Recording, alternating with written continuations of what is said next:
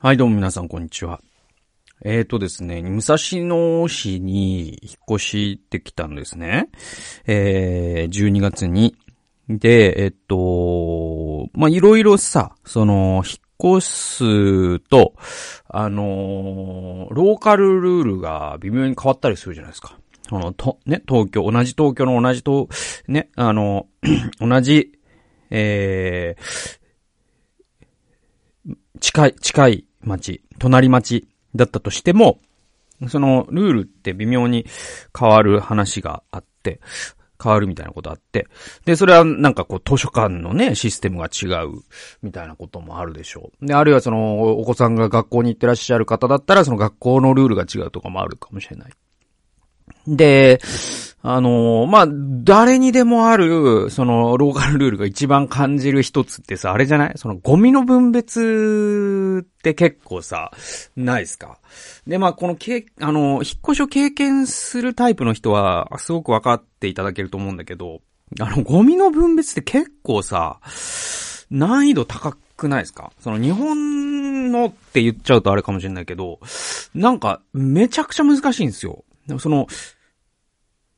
ねえ。ねえっていうか、あれでも、もう哲学の領域に入っててさ、だから、だからこの、ある物体が燃、燃やせるゴミなのか、プラスチックゴミなのか、燃え、ね、燃えないゴミな、な、なんていうのその、そ、うん、な、な、な、なんでした、なんでしたっけ？壊すゴミとかなんかあるじゃないですか、そういう金属系の、とか、なのか、とかって、本当にもう、あの、いわゆるその、コウモリ問題って言われるやつがあってさ、コウモリは哺乳類なのか、鳥類なのかっていう、まあ、あの、生物学的には哺乳類っていう答えは出てるんだけど、なんだけど、その、何かをカテゴライズすると、必ずコウモリが出てくるわけ。つまり飛ぶものを鳥と定義しようってことになれば、えっと、コウモリは鳥になるじゃないですか。なんだけど、えっと、その、ね、子供を子供のままで、卵とかじゃなくて子供のままで、えっと、産んで母乳で育てるっていうのを哺乳類としようっていうことになると、コウモリは哺乳類になっちゃって、で、あの、だからクジラとかもそれに類するわけですよね。クジラも哺乳類ってことになる。イルカも哺乳類ってことになる。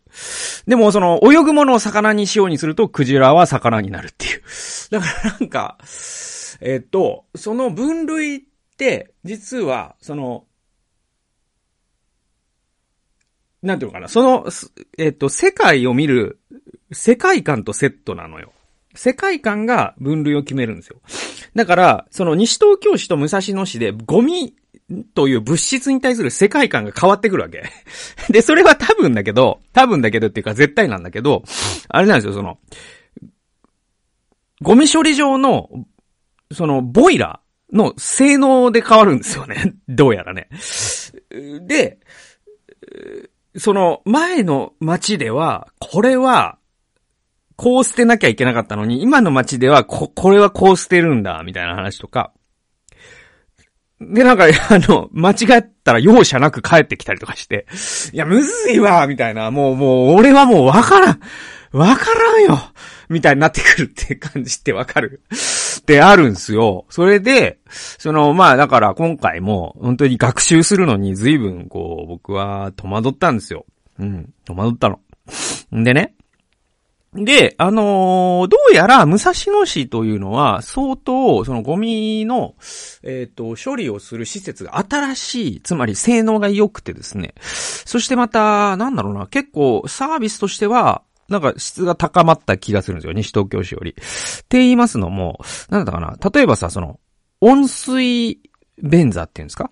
を、あのー僕らは、あのー買ってね、パナソニックのやつ1万2000円ぐらい。で、買って、で、あの、持ち運んでは、あの、引っ越し先の家で付けて、付け替えて。で、引っ越し、退去するときには、それを外して、また、デフォルトのやつを付け直して、みたいな。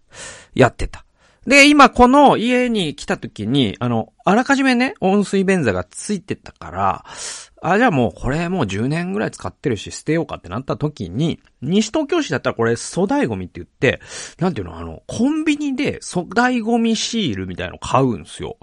で、えっと、なんか、その、大きさによって料金違うんだけど、例えばそういう温水便座みたいなのだったら200円とか300円のシールを買って、で、なんかメールでやり取りをして、何月何日に置いといてくださいみたいなメールを受け取って、その何月何日にそのシールを貼って置いとくと持ってってくれるみたいな。んだけど、その、武蔵野市の場合は、同じ温水便座なんだけど、それが粗大ゴミ扱いではなく、そのいわゆるこう、金属ゴミみたいな日に、えっと、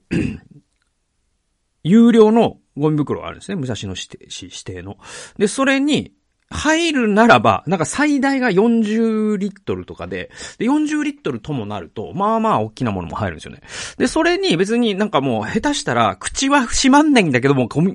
ガムテープでなんとか、なんとかいけたみたいな 感じってわかります？で、もうほぼ部分的に出てんだけどみたいな。それでも持ってってくれるんですよ、それで。粗大ゴミの料金かからないんですよね。だからその、その袋に入るんであれば、大抵のものがいけるっていうのが武蔵野市なんですよね。でもその一方でよ、その一方で、その粗大ゴミの袋の日に、そこになんか、えっと、例えば、なんだったかな。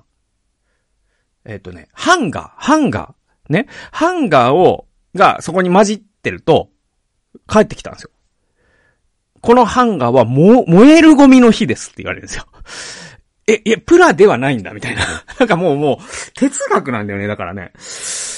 もう、本当にもう、なんか、あの、一週間ぐらいの講習会を受けないとわなんか学べないんじゃないかぐらいの、多分、難しさでガチでやろうとすると。だからなんか、難しいんだけど、僕は一個、その武蔵野市に来て、ああ、これ優秀だなと思ったことが一個あってね。それが、その、分別の、あの、プラスチックゴミの扱いなんですよ。で、それっていうのが、あのー、西東京市では、プラスチックゴミっていうのは、あの、有料のプラスチック用の袋、プラスチックゴミを、つまりな、なんだ、そう、いわゆるこうさ、冷蔵庫のものを開けた時に出るゴミって言ったらいいんですか？なんか焼きそばの袋とかあるじゃないですか。そのた、類、その類ってかさばるじゃないですか。で、えっと、そ、そ、その類っていうのはまたそのリリサイクルの対象でもあるんで、と、その燃やせるゴミね、その生ゴミであったりとか紙とか、そういった類っていうのがあって。で、西東京市の時は、その両方が有料だったんですよ。で、多分、そのプラスチックゴミのが、やや、その、割安っていうのかな。例えば同じ、同じ40リットルだったら、多少プラスチックゴミが安いとかは多分あったかなかったかわかんないけど、とにかくどっちも有料だったのね。で、そんなにか、大きな差はなかったんですよ。しかも値段にね。なんだけど、武蔵野市のゴミ分別って、燃やせるゴミっていうのは有料なんですよ。緑色の袋で。市の指定の袋があるんですね。だけど、その、えっ、と、プラスチックゴミは、どんな袋に入れても、その、一応な、中身が透けて見えるぐらいの制約はあるんだけど、あの、適当な、いわゆるこう、昔さ、その指定というものがなかった時代のゴミ袋ね。半透明ゴミ袋。で、それでいいよ。だからそれってもう、すこぶる安いじゃないですか。普通に業務用スーパーとかで買った日にはもう100枚、ね、何百円みたいな感じ感じで売ってるから。で、そ、それで出していいよ、みたいな感じなんですよね。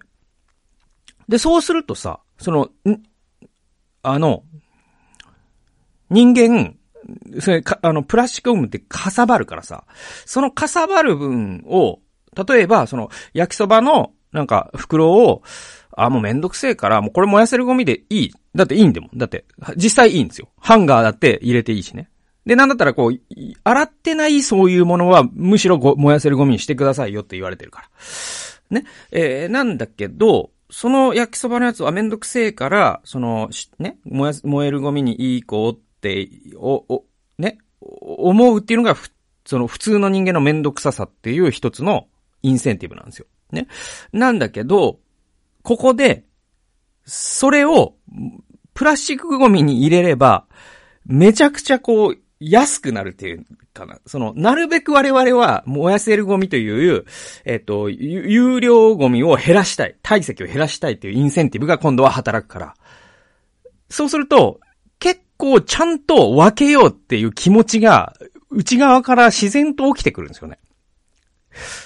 で、こういう、その、何を有料にし、何を無料にするかによって、インセンティブを起こさせて、人の行動をまあ、コントロールするというか、えっと、人の行動を望ましい方向に導いていくっていうのは、実は行動経済学という経済学の分野がありまして、キャス・サンスティンという人が書いてるんだけど、構造、行動経済学入門だったかな？っていう本があります。古典的な名著があります。で、その本って実はそのアメリカの民主党の政策を決定するのにもすごく使われてるし、確かキャス・サンスティンってなんか Facebook とかにも関わったんだったかな？なんかそういう方がいて。で、で、まさに、この、武蔵野市のゴミの分別ってもう行動経済学そのものなんですよね。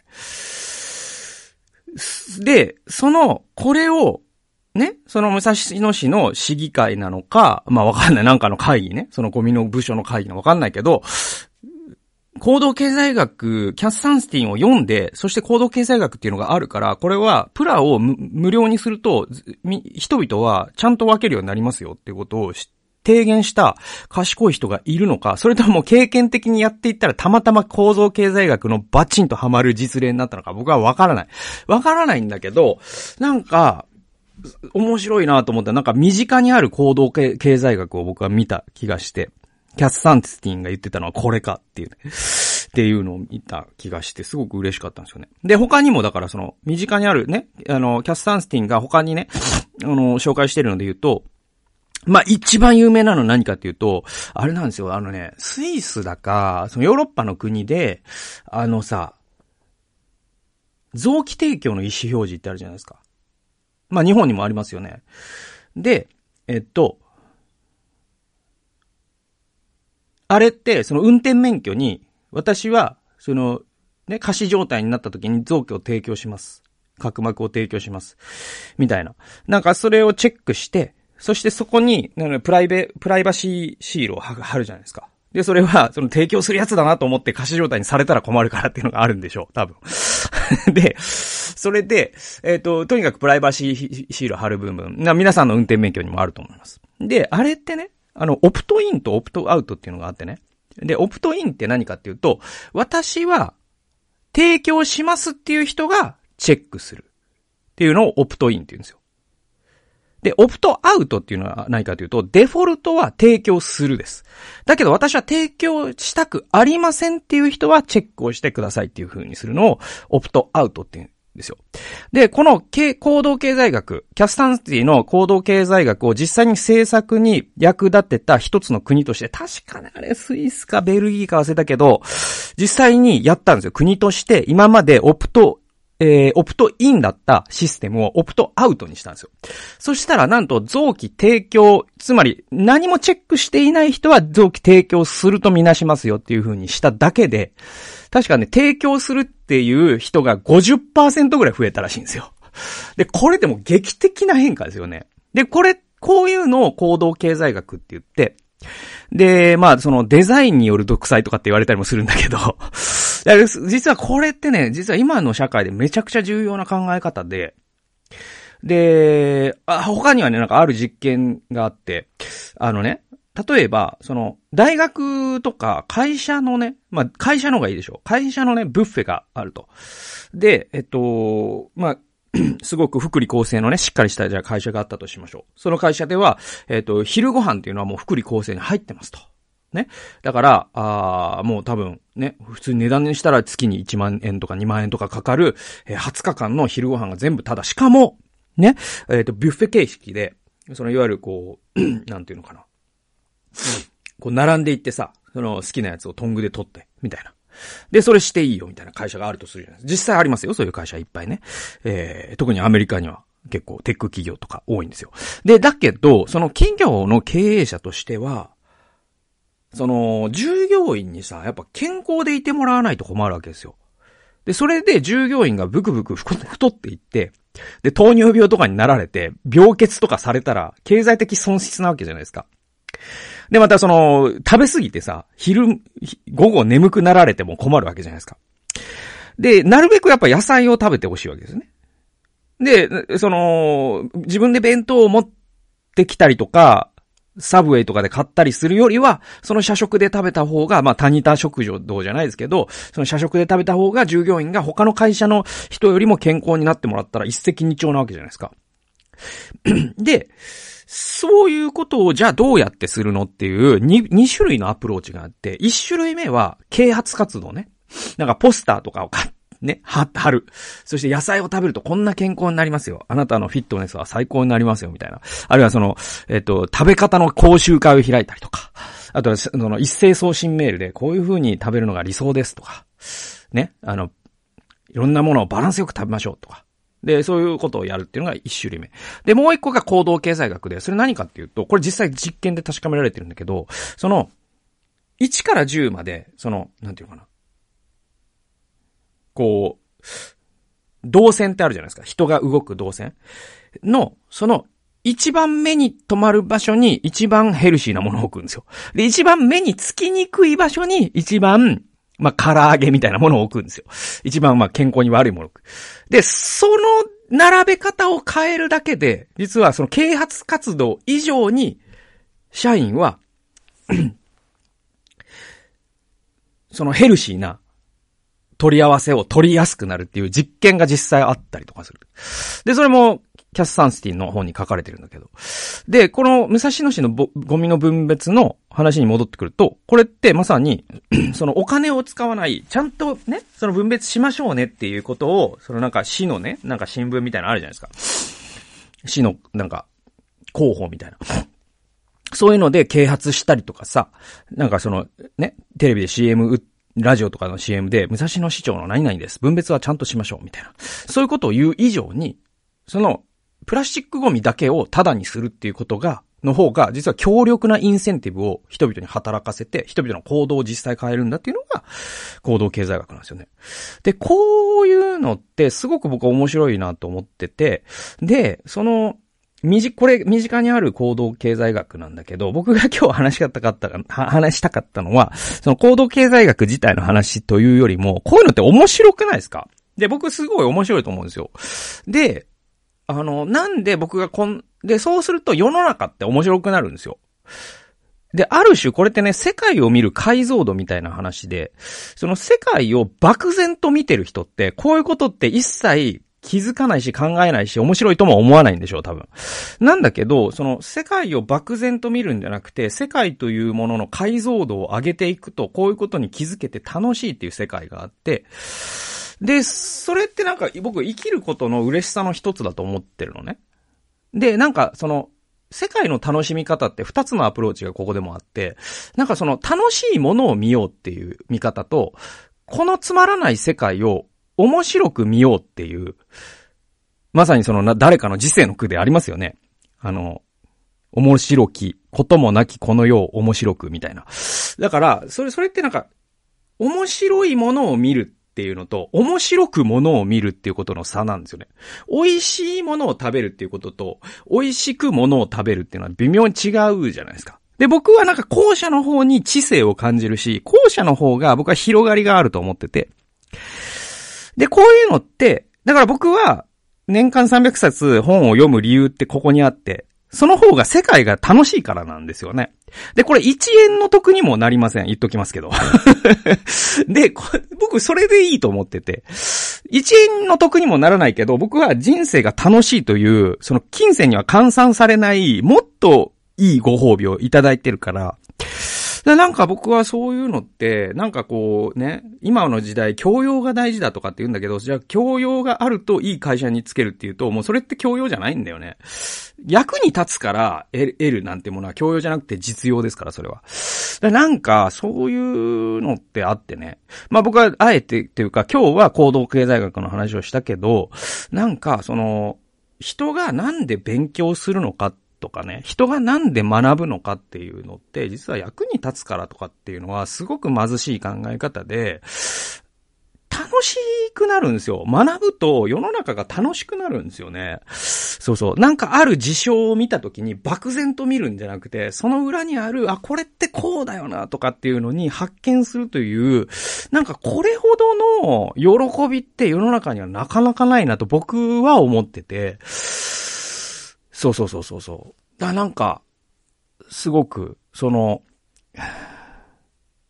割とでも、そういう知識の提供の仕方って、今の時代、その YouTube のビジネス YouTuber にしてもね、なんかそういうバズる、そのネットの記事にしても、なんかそういう切り口って本当にないじゃないですか。なんていうのこれを知ると、100万円得するみたいなさ、なんか、なんかもうクソみたいなさ、タイトルとか動画のサムネばっかで僕はほんとげんなりするんだけど、でも今僕が言ったような、なんか、ね、この、ね、漠然と生きてたら、全然わからないんだけど、でも、勉強したことで、これってこれだよな、みたいなことがわかるっていう喜びってあって。で、僕なんか全然それでも、それでも漠然だと思いますよ。なんか、解像度まだまだ低いなと本当思いますから、僕以上に本当に世の中楽しんでる人いるんでしょ、いっぱい。だから、なんかタモリさんとかの面白さってまさにそういうことなんでしょうね、多分ね。それを本当にものすごいレベルでいくと、あそこまで金になっちゃうんだけど、一周回ってね。だけど、三浦淳さんとかさ。だけど、なんか、金になるならないっていうのはものすごく貧しい考え方で、なんか一円の得にもならないけど面白い。それでいいし、それがいいじゃないですか。